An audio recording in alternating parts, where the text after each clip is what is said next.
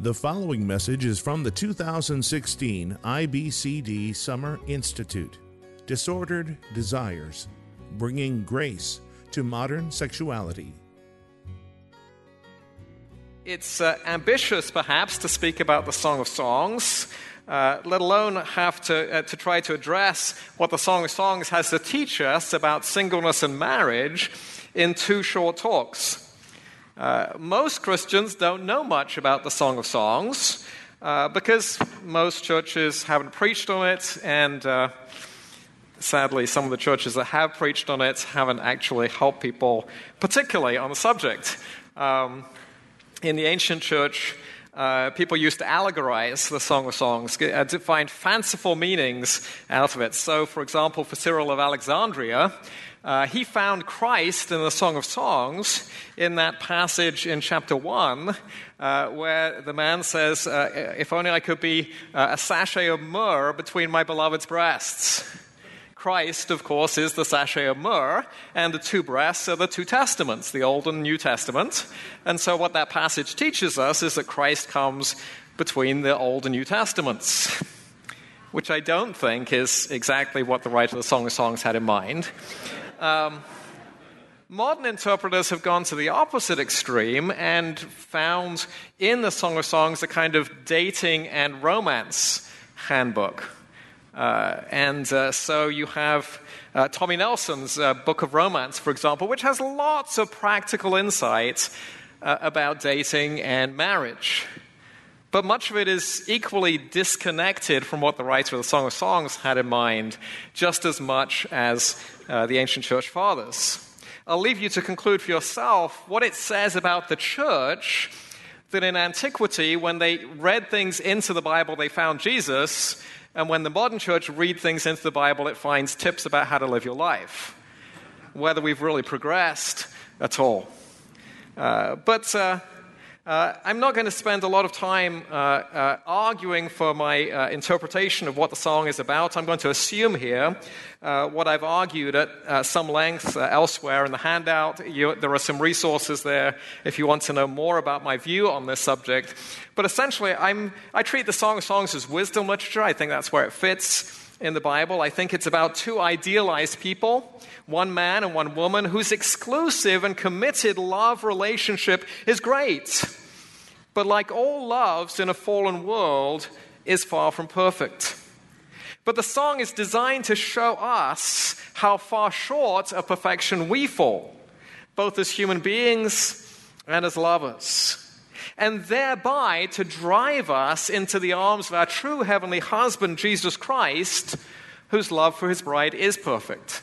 You see, I think you can still get from the Song of Songs to Jesus without having to allegorize it at all, in the same way we do for all wisdom literature. Wisdom literature is indirect law. You should do this. But I don't do this.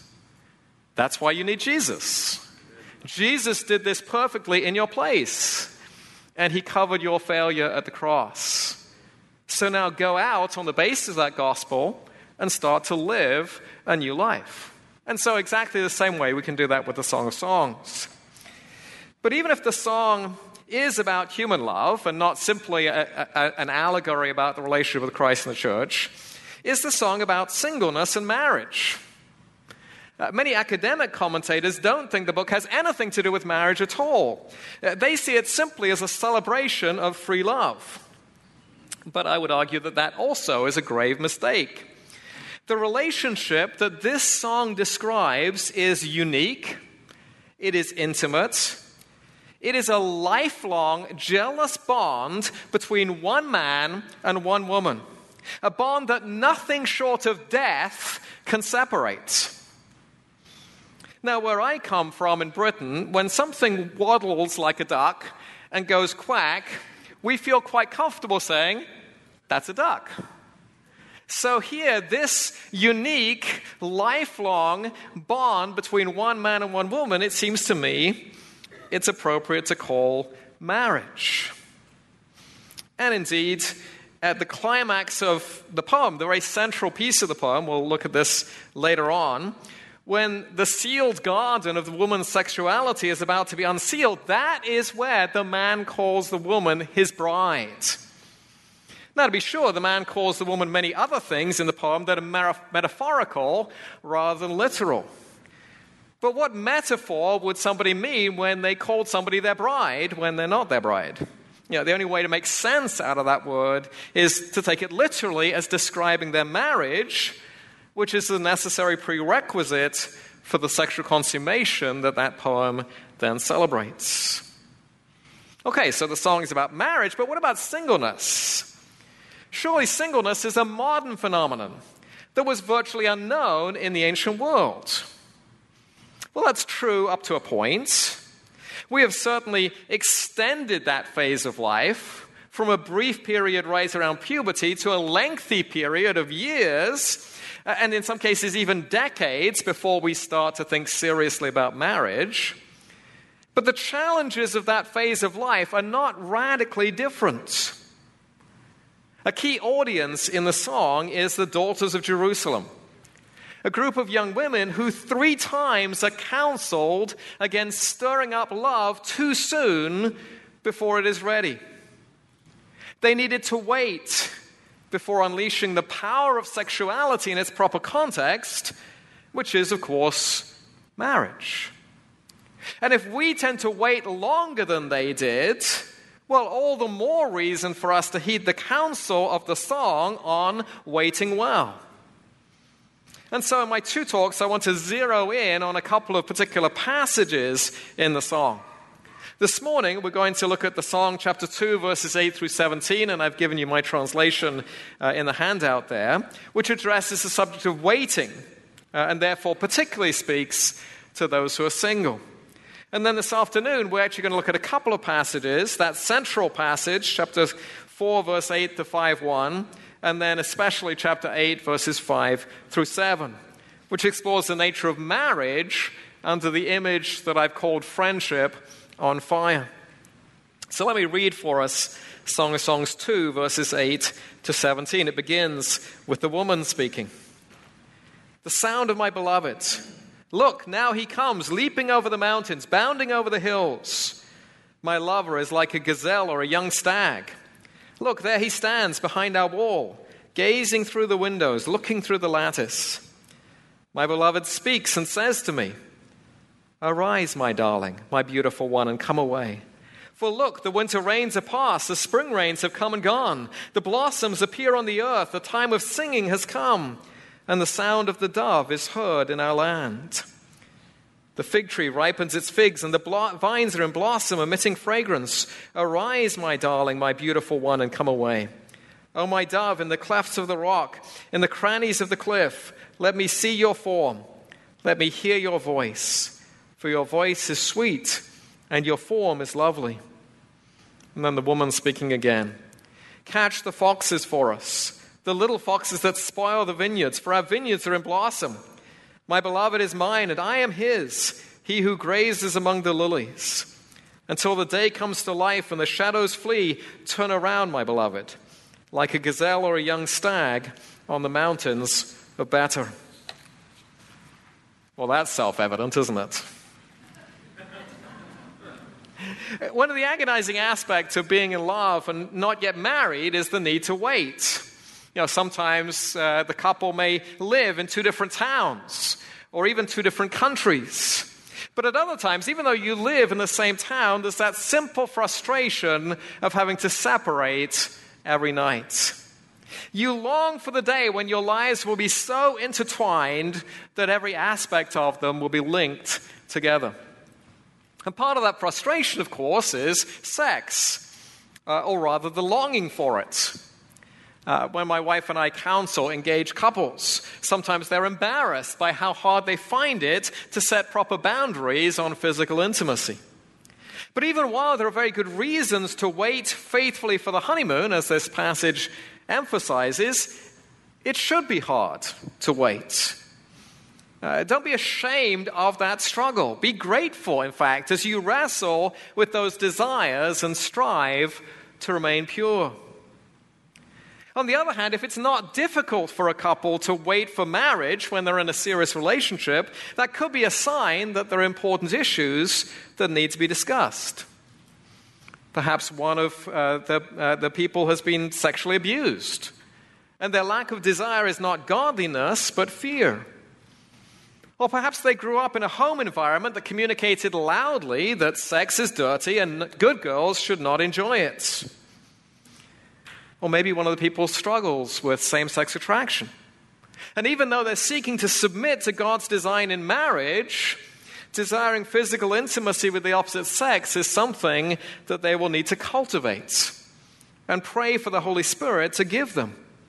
Now, there is help available in all these situations, but a lack of sexual desire could be a significant indicator that there are issues that need to be talked about, and perhaps some counseling would be helpful. But part of the problem with waiting for sex for most, most of us is that in our culture, we have lost the concept of waiting for anything. How many people still remember the days when you had to wait for your television to warm up? Most of you have blank faces, right? Some of the older people are saying, Yeah, I remember that. You, you actually had to go five minutes before your program was on and turn the television on in order for it actually to come to life. You, are looking at me. You, you don't believe this is possible back in the dark ages, right? But it's really true. And now you just turn it on and there it is. Uh, we have instantly downloadable entertainment. We have readily available fast food. We have immediate gratification of all of our desires. You know, we don't save up to buy something we want, we just put it on a credit card so we can have it right away. And we get angry if anything comes in the way of our immediate enjoyment of our desires. We don't wait for anything in our culture, period. But this particular poem is all about waiting. Even when the time seems absolutely, positively ripe, some things are worth waiting for. The passage opens with this striking image of the man as the woman sees him faster uh, than a bullet, stronger than a locomotive, leaping over not just in, uh, in, buildings, but entire mountains in his eagerness to get to her. You can almost pick out the large S emblazoned on his chest as he bounds like a gazelle or a young stag. But then the man comes to a screeching halt. He remains outside the wall of the house desperately peering in at the window and through the lattice, trying to make contact with her across this final frontier. And the couple's eyes meet, and, and then the man launches into this wonderfully romantic speech that is so hauntingly beautiful that we instantly want to cross stitch it and hang it on the wall. Arise, my darling, my beautiful one, and come away. For look, the winter rains are past. The spring rains have come and gone. The blossoms appear on the earth. The time of singing has come, and the sound of the dove is heard in our lands. Isn't that beautiful? Now, apart from making most of us men feel totally inadequate because we've never uttered anything nearly so romantic in our entire lives, what is going on here? Well, once you strip away the flowery poetry, what the man wants the girl to do is clear because he says it twice. Arise, my darling, my beautiful one, and come away. Verse 10 and verse 13. He wants her to leave the home of her father and mother, cross the wall, and join him on the other side, out where the deer and the antelope play. Uh, What's more, the man gives a specific reason for her to make that move. The time is ripe, he says. This poem is actually tied to the previous poem in the song by this deer motif. At the end of the previous passage, the woman charged the daughters of Jerusalem by the gazelles and the does of the field not to stir up love before it pleases. And now uh, we see this gazelle bounding up to her to declare that the time to stir up love has finally come. How do we know that the time to stir up love has come? Well, it's springtime. The winter rainy season has come and gone. This is very much California weather, right? Uh, the seasonal spring rains have come and gone. Everything is bursting into blossom, and the marks of spring's arrival are multisensory. Uh, the sight of the blossoming flowers, the sound of the singing turtle doves, the fragrance of the blooms on the vines, the taste of the ripening figs. Every sensation cries out the message of nature that the time is right to find a partner, go forth, be fruitful, and multiply. So, why should the woman continue to be like a dove in the clefts of the rock? Doves are timid creatures. Why are they timid creatures? Well, if you were a dove, you'd be a timid creature too, right? They don't have much in way of defense mechanisms. They don't have claws. They don't have teeth. You never read news stories about toddlers being savaged by doves. They don't even have particularly speedy flight. So, for their safety, they rely on hiding in inaccessible locations where even when you can see them, they're hard to get to. Well, so too, from the man's perspective, the woman is like a dove. She is inaccessible to him on the other side of the wall, barred away on the far side of the lattice, tantalizingly visible, but out of reach. He can see her form, he can hear her voice, both of which are lovely, but he wants more. He longs for uninterrupted sound and sight, for true and complete union. And the woman says, No. It's not that she isn't attracted to the man, far from it. That's been clear since the opening verses of chapter 1, where she declared that his caresses are better than wine.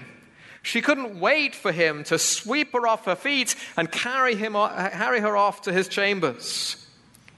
Nor does the woman disagree with the declaration that it's springtime.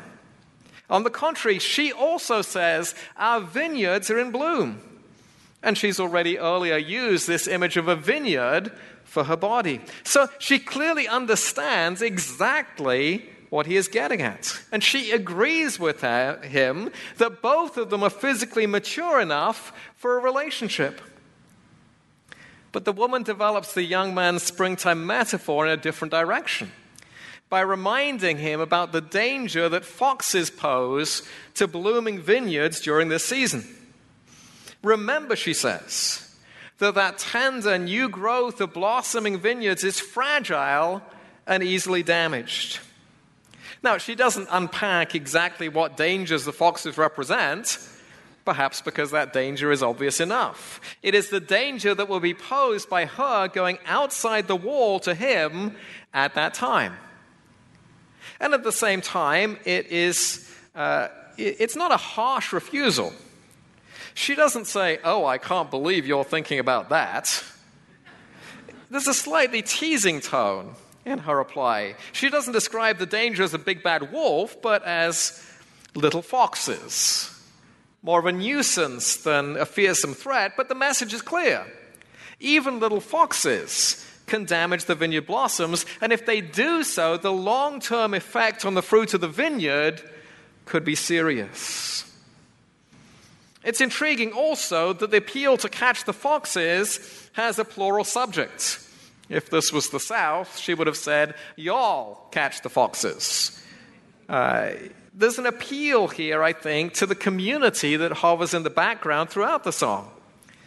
To help the couple maintain the safety of their vineyards until the time is fully ripe for them to cross the wall and come together. There's a recognition here that purity is not simply an individual decision, but a community project. You know, when that wall is first mentioned, she called it our wall. And it's clear that our here is not her and the man. He wants the wall to disappear.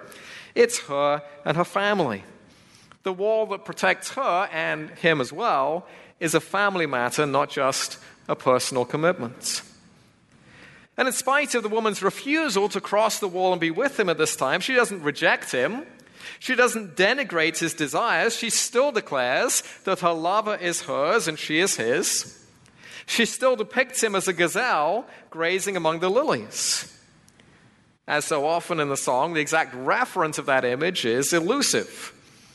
Are the lilies on which she imagines him grazing her lips, as in chapter 5, verse 13? or perhaps another part of her anatomy, as in chapter 7, verse 2. But at the very least, we can say that she still desires him physically, intensely. She too longs for the day when the wall will come down and all barriers between them will be gone so that she can fully be his and he can fully be hers forever.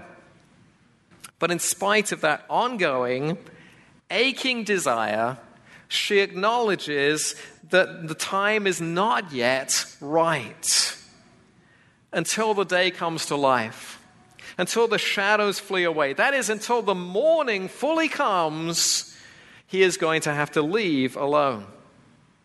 For now, her young stag is going to have to go back to the mountains from whence he came, which she calls the mountains of Bether. And there's a double meaning, I think, in that. So, on the one hand, the mountains of Bether are a known location west of Jerusalem, but literally that name means the cleft mountains. Now, I don't think you have to be Sigmund Freud to see a potential connection here to her breast. The connection becomes explicit later on in the song. So even while she sends him away for the time being, the very range of mountains on which this gazelle is going to roam is going to remind both of them constantly of the destination to which they're ultimately headed, and for which both of them are longing. Her no is a not quite yet, my love, rather than a never. So, what does this poem have to say to us in our own relationships? Well, to begin with, it clearly affirms the necessity and wisdom of delaying sexual activity. For all of the couple's eagerness to reach a consummation of the relationship, there are significant obstacles along the road. It is possible to stir up love too soon. There are little foxes that could harm their budding romance. Sometimes true love has to wait. And what is it waiting for? Well, duh marriage, of course. Now, this message is countercultural in our context, which, as I said, hates waiting for anything. And so the message that we receive, not just from those dull and dreadfully embarrassing high school sex ed classes, but far more powerfully from contemporary movies and television sitcoms and, and the songs on the radio, is that you should only wait until you are physically ready for sex. Our culture asks you can you possibly be the only 20 year old in America who hasn't had several sexual relationships? Now, the actual statistics of abstinence may be quite different, but that's not the message with which young people are bombarded. The only dangerous little fox that our culture recognizes is sexually transmitted disease. So, provided you use a condom and practice safe sex, there's nothing to worry about. Meanwhile, conventional Christian wisdom tends to put a lot of stress on proper boundaries. And so we build dating parlors. We come up with courtship plans, body maps of appropriate touch areas.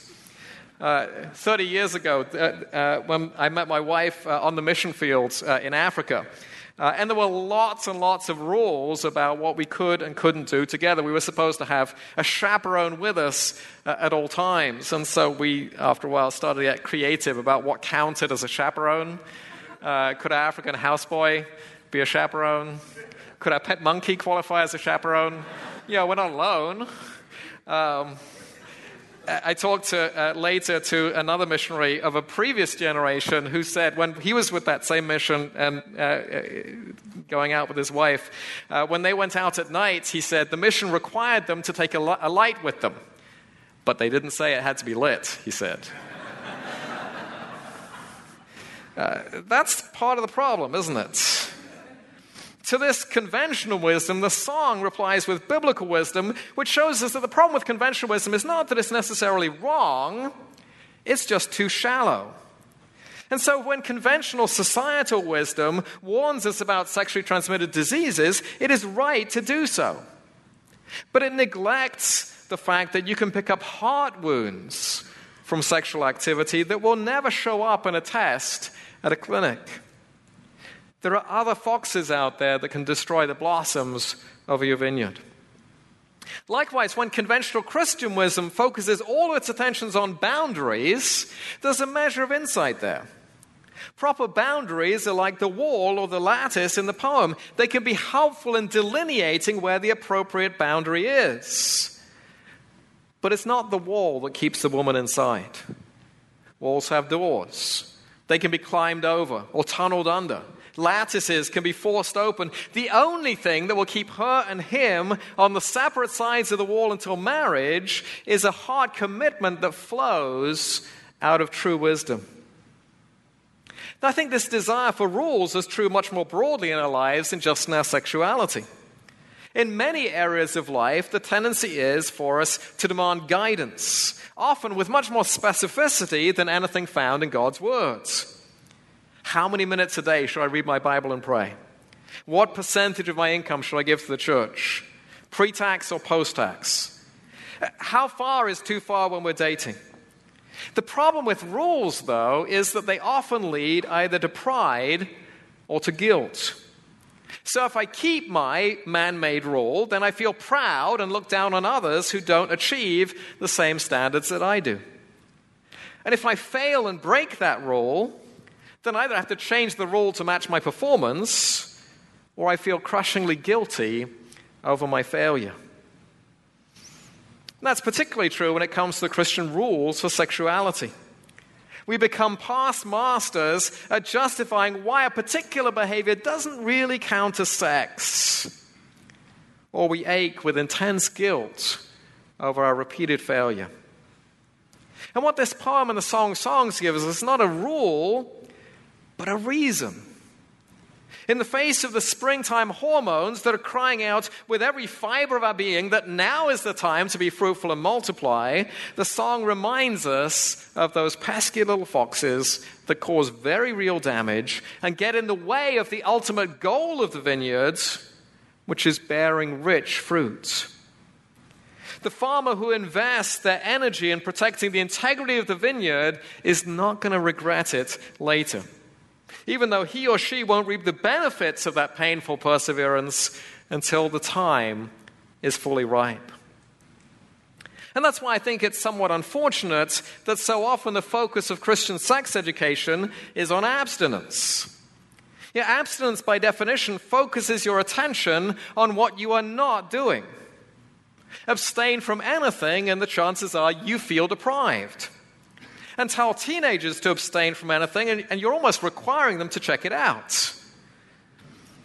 It, in the same way, the Christian fascination with purity rings is a rule based approach that tends to make protecting your vineyard sound like a one shot deal. Now, certainly, the intention to commit to a lifetime of purity is wonderful. But think about the devastating implications of such a very visible commitment. If you fail sexually, even once, you either have to turn in your ring or get very good about lying. And how many people do you know who would be willing at such a vulnerable stage of their lives to face the ignominy of taking off their rings and thereby making a public declaration to their family and friends about what just happened? And so now we add lying to sexual sins and we become experts at justifying to ourselves why what we did didn't really count as sex and why we're still virgins in our hearts. In contrast, biblical wisdom speaks of purity in terms of watching over the blossoms in a vineyard. Vineyard tending is a long, patient process of watching and waiting in which one failure does not bring the whole endeavor to nothing. The farmer who fails does not have to give up on their vineyard as damaged goods. He or she can repent, rebuild those broken walls, and start again to watch and to wait. And equally, while uh, uh, watching over the walls is important in vineyard tending, it's not the only thing. Vineyard tending is really about taking care of tender blossoms. And this means that tending your sexual vineyard is not just about refraining from actual physical sexual intercourse. It's also about protecting your mind from habitual lust or romantic fantasies or pornography, all of which can have short and long term damaging effects. You can have a vineyard whose walls are still intact. Technically, you're still a virgin and can wear the ring, but whose blossoms have been trampled into the muddy dirt in all kinds of other ways. And this watching and waiting over the vineyard is not an end in itself. It has a wonderful purpose. The goal is at the end of the process to be able to present your vineyard to your lover in full bloom. So you can both graze among the lilies without regret and without remorse. And the intensity of that waiting makes the final consummation all the more glorious. Instead of leading to guilt or to pride, sexual failure should lead us to repentance and restoration. While God enabled purity should bring us profound thankfulness for God's grace and mercy that protected us against ourselves. So, how do we help one another to protect those tender blossoms in the vineyards? How do we rebuild and restore those vineyards that are broken down? Well, to begin with, as couples enter relationships, we need to focus on reasons and not just rules. You know, rules can be helpful to set boundaries, but uh, only if you already know the reasons why you have set those rules. Otherwise, one or both of you is going to keep chipping away at those rules until you find yourselves much further along that road to physical intimacy than you'd expected. But if you both know and remind yourselves regularly why you are waiting, so you can joyfully present your vineyard to your spouse within marriage without damage or regret, that will help you keep the boundaries in their proper places. Don't expect yourselves as a newly minted couple to have the wisdom that you need. The wise farmer does not rely upon catching all those little foxes himself. He calls in his friendly neighborhood pest exterminator, Foxbusters.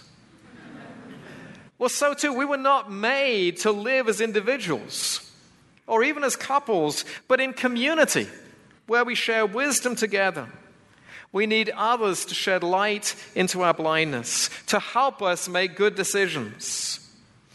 And so, for those who are entering relationships, you need to get advice from wise older people as to what good boundaries are.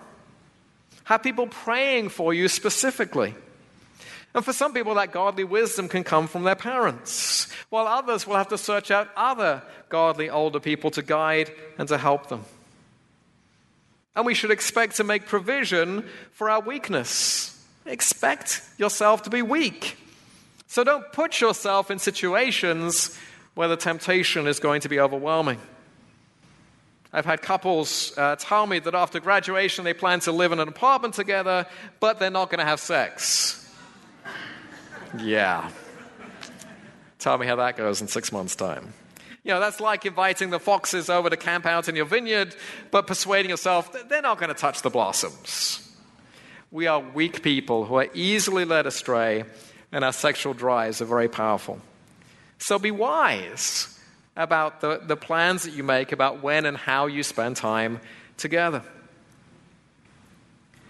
So far, though, I've talked as if watching over your vineyard, preparing for a future, future harvest, as if that final outcome is guaranteed.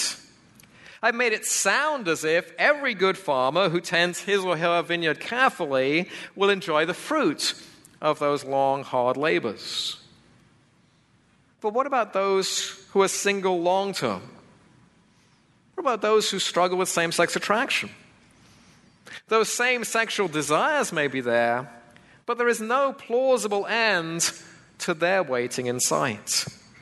They don't see any way in which those blossoming vines that they're tending will ever bear fruit in a biblically approved sexual relationship. So, why should they continue to take care of their vineyard? You, if that's you, you know exactly what the writer of Proverbs means when he says, hope deferred makes the heart sick. To you, not yet seems to me never. Meanwhile, your springtime is turned to summer, your summer to autumn, the flowers fade, the blossoms drop from your vines, and there is no fruitful harvest. You know, under those circumstances, watching and waiting can easily seem like so much wasted labor. But I would suggest there are at least two reasons for us still to watch and to wait. The first, less important reason, is that God may surprise us with an unexpected relationship. People who have been single for many years do finally meet a godly spouse. Men and women whose struggle is with same sex attraction or other kinds of sexual brokenness do, in many cases, get successfully married to a person of the opposite gender. There is, after all, a great deal more to a marriage than sex. So don't discount God's remarkable ability to confound your doom and gloom predictions for the future. He is, after all, the God who does far more than all we can ask or imagine. But the second, the far more important reason, is that whether or not we ever get married and find a beautiful and legitimate outlet for a God given desires, there is a greater lover for whom we are waiting.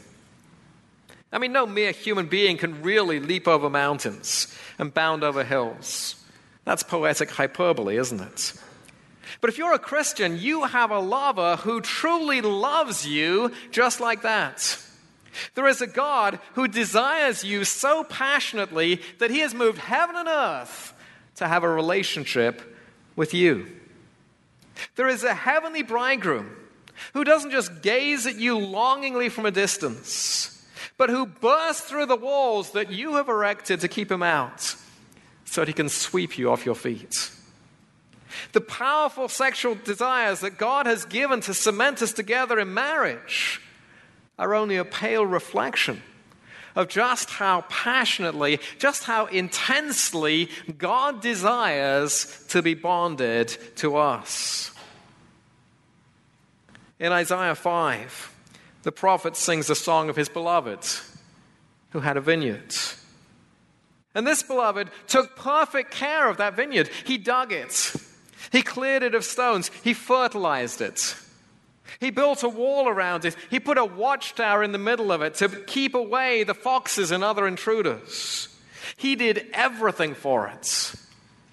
But when it came harvest time, that beloved found only a few sour and bitter grapes on his vines. Isaiah, of course, was describing God's love relationship with his people, Israel. But he could just as easily have been describing the Lord's relationship with you or with me, couldn't he? The Lord has given us so much. He has taken such good care of us. He has given us such abundant gifts beauty, intellect, wealth, talent, opportunity, relationships, life itself. But what fruits have we borne for him? Wild and sour grapes.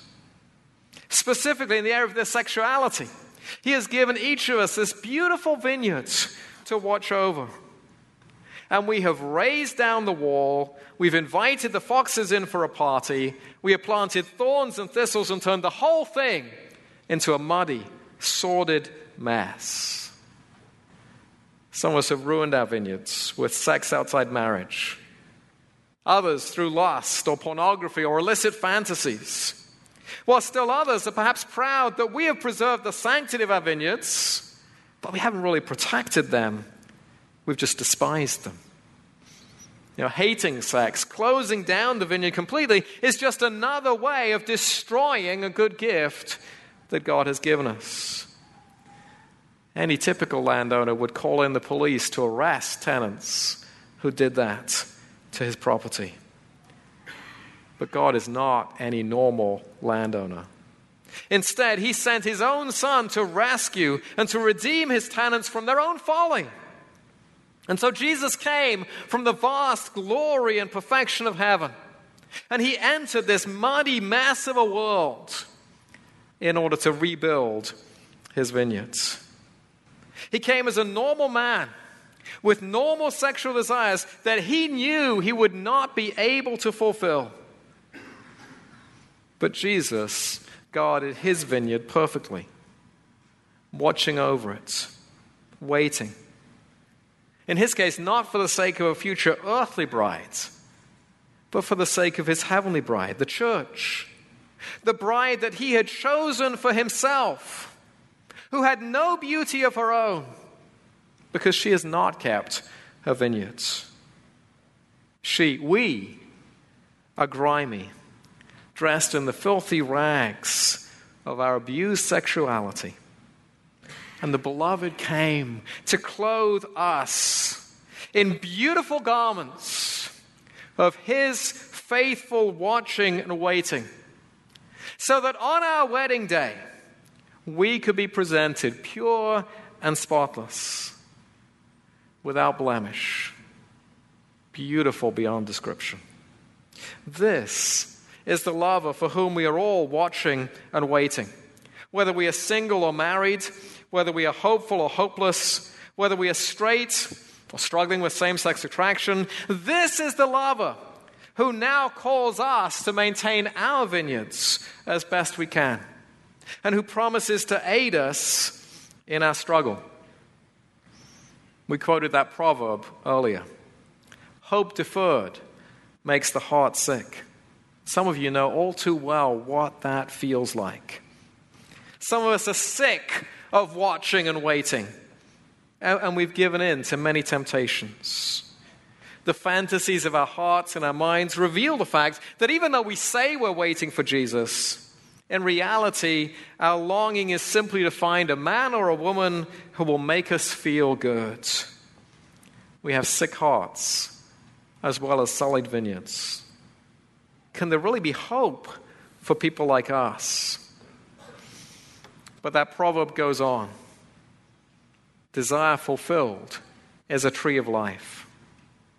You see, we're not just to watch and to wait and to guard our vineyards for the sake of an earthly harvest, for the sake of some wonderful vintage marriage to a good Christian man or woman. That's a beautiful desire if that's God's plan for you. And God's grace is so often so much greater than we deserve. He can restore the broken down vineyards. He can replant the blossoms that the foxes have eaten. And in His kindness, God often treats us so much better than we deserve. In His grace, He will even use our sexual sin to grow us and to glorify Himself, to humble us, to show us our need of Him to show us the beauty of the gospel that could love people like us. But it's not just for this life that we're to guard our vineyards against the foxes. There is an ultimate harvest. There is a tree of life whose fruit we will taste on the last day. When Jesus' waiting and ours finally comes to an end with the return of the bridegroom to claim his bride. On that day, he will come leaping over the mountains, bounding over the hills to claim his people. On that day, there will be no more wall to separate us, no more looking and longing from a great distance. On that day, our cold and wandering hearts will finally be transformed and made whole. And we shall behold the loveliness of his form with our own eyes. On that day, it will be springtime and harvest all together. As Jesus says to us, his people, Arise, my darling, my beautiful one, and come away. For look, the winter rains are past, the spring rains have come and gone.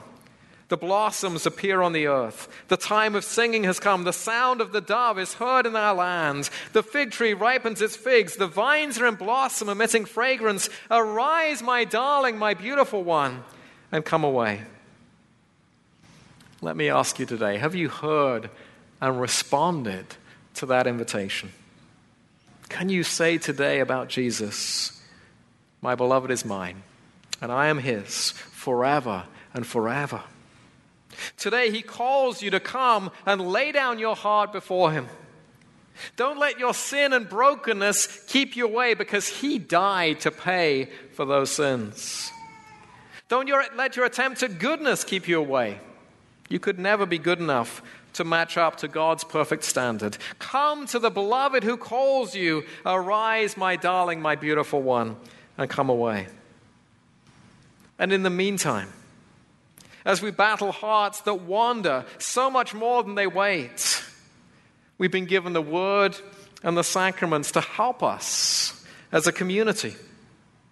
We gather around the scriptures week after week And we are reminded that God loves us with such intensity that he was willing to watch his only begotten Son be tortured to death for us.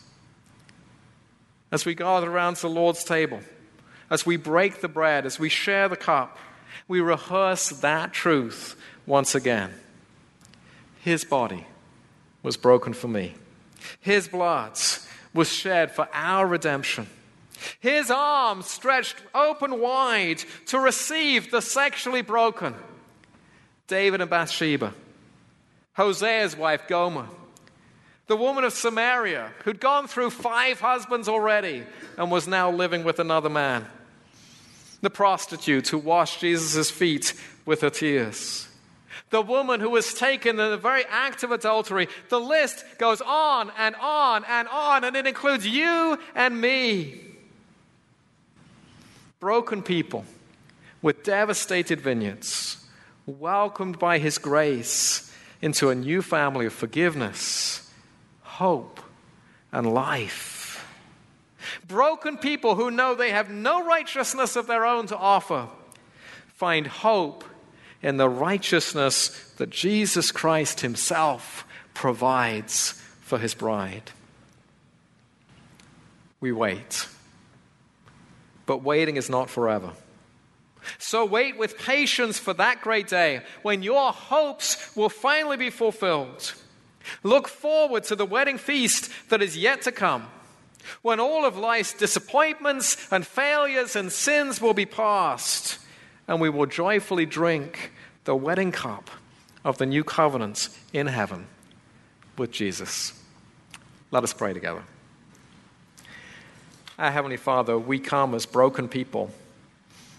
None of us has tended our vineyards as we ought. Uh, and uh, we've reaped the consequences in many cases.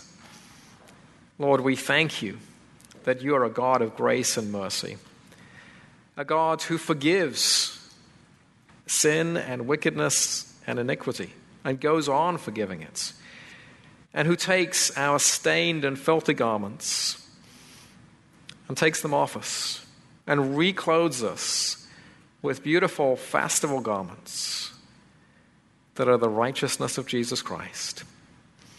Lord, we pray that you would encourage us with that reality, that you would stir our hearts to rebuild the broken walls, to, to watch carefully against the dangers of the little foxes, to guard our sexuality as best we can, and to do so because we are waiting for a greater bridegroom who is yet to come.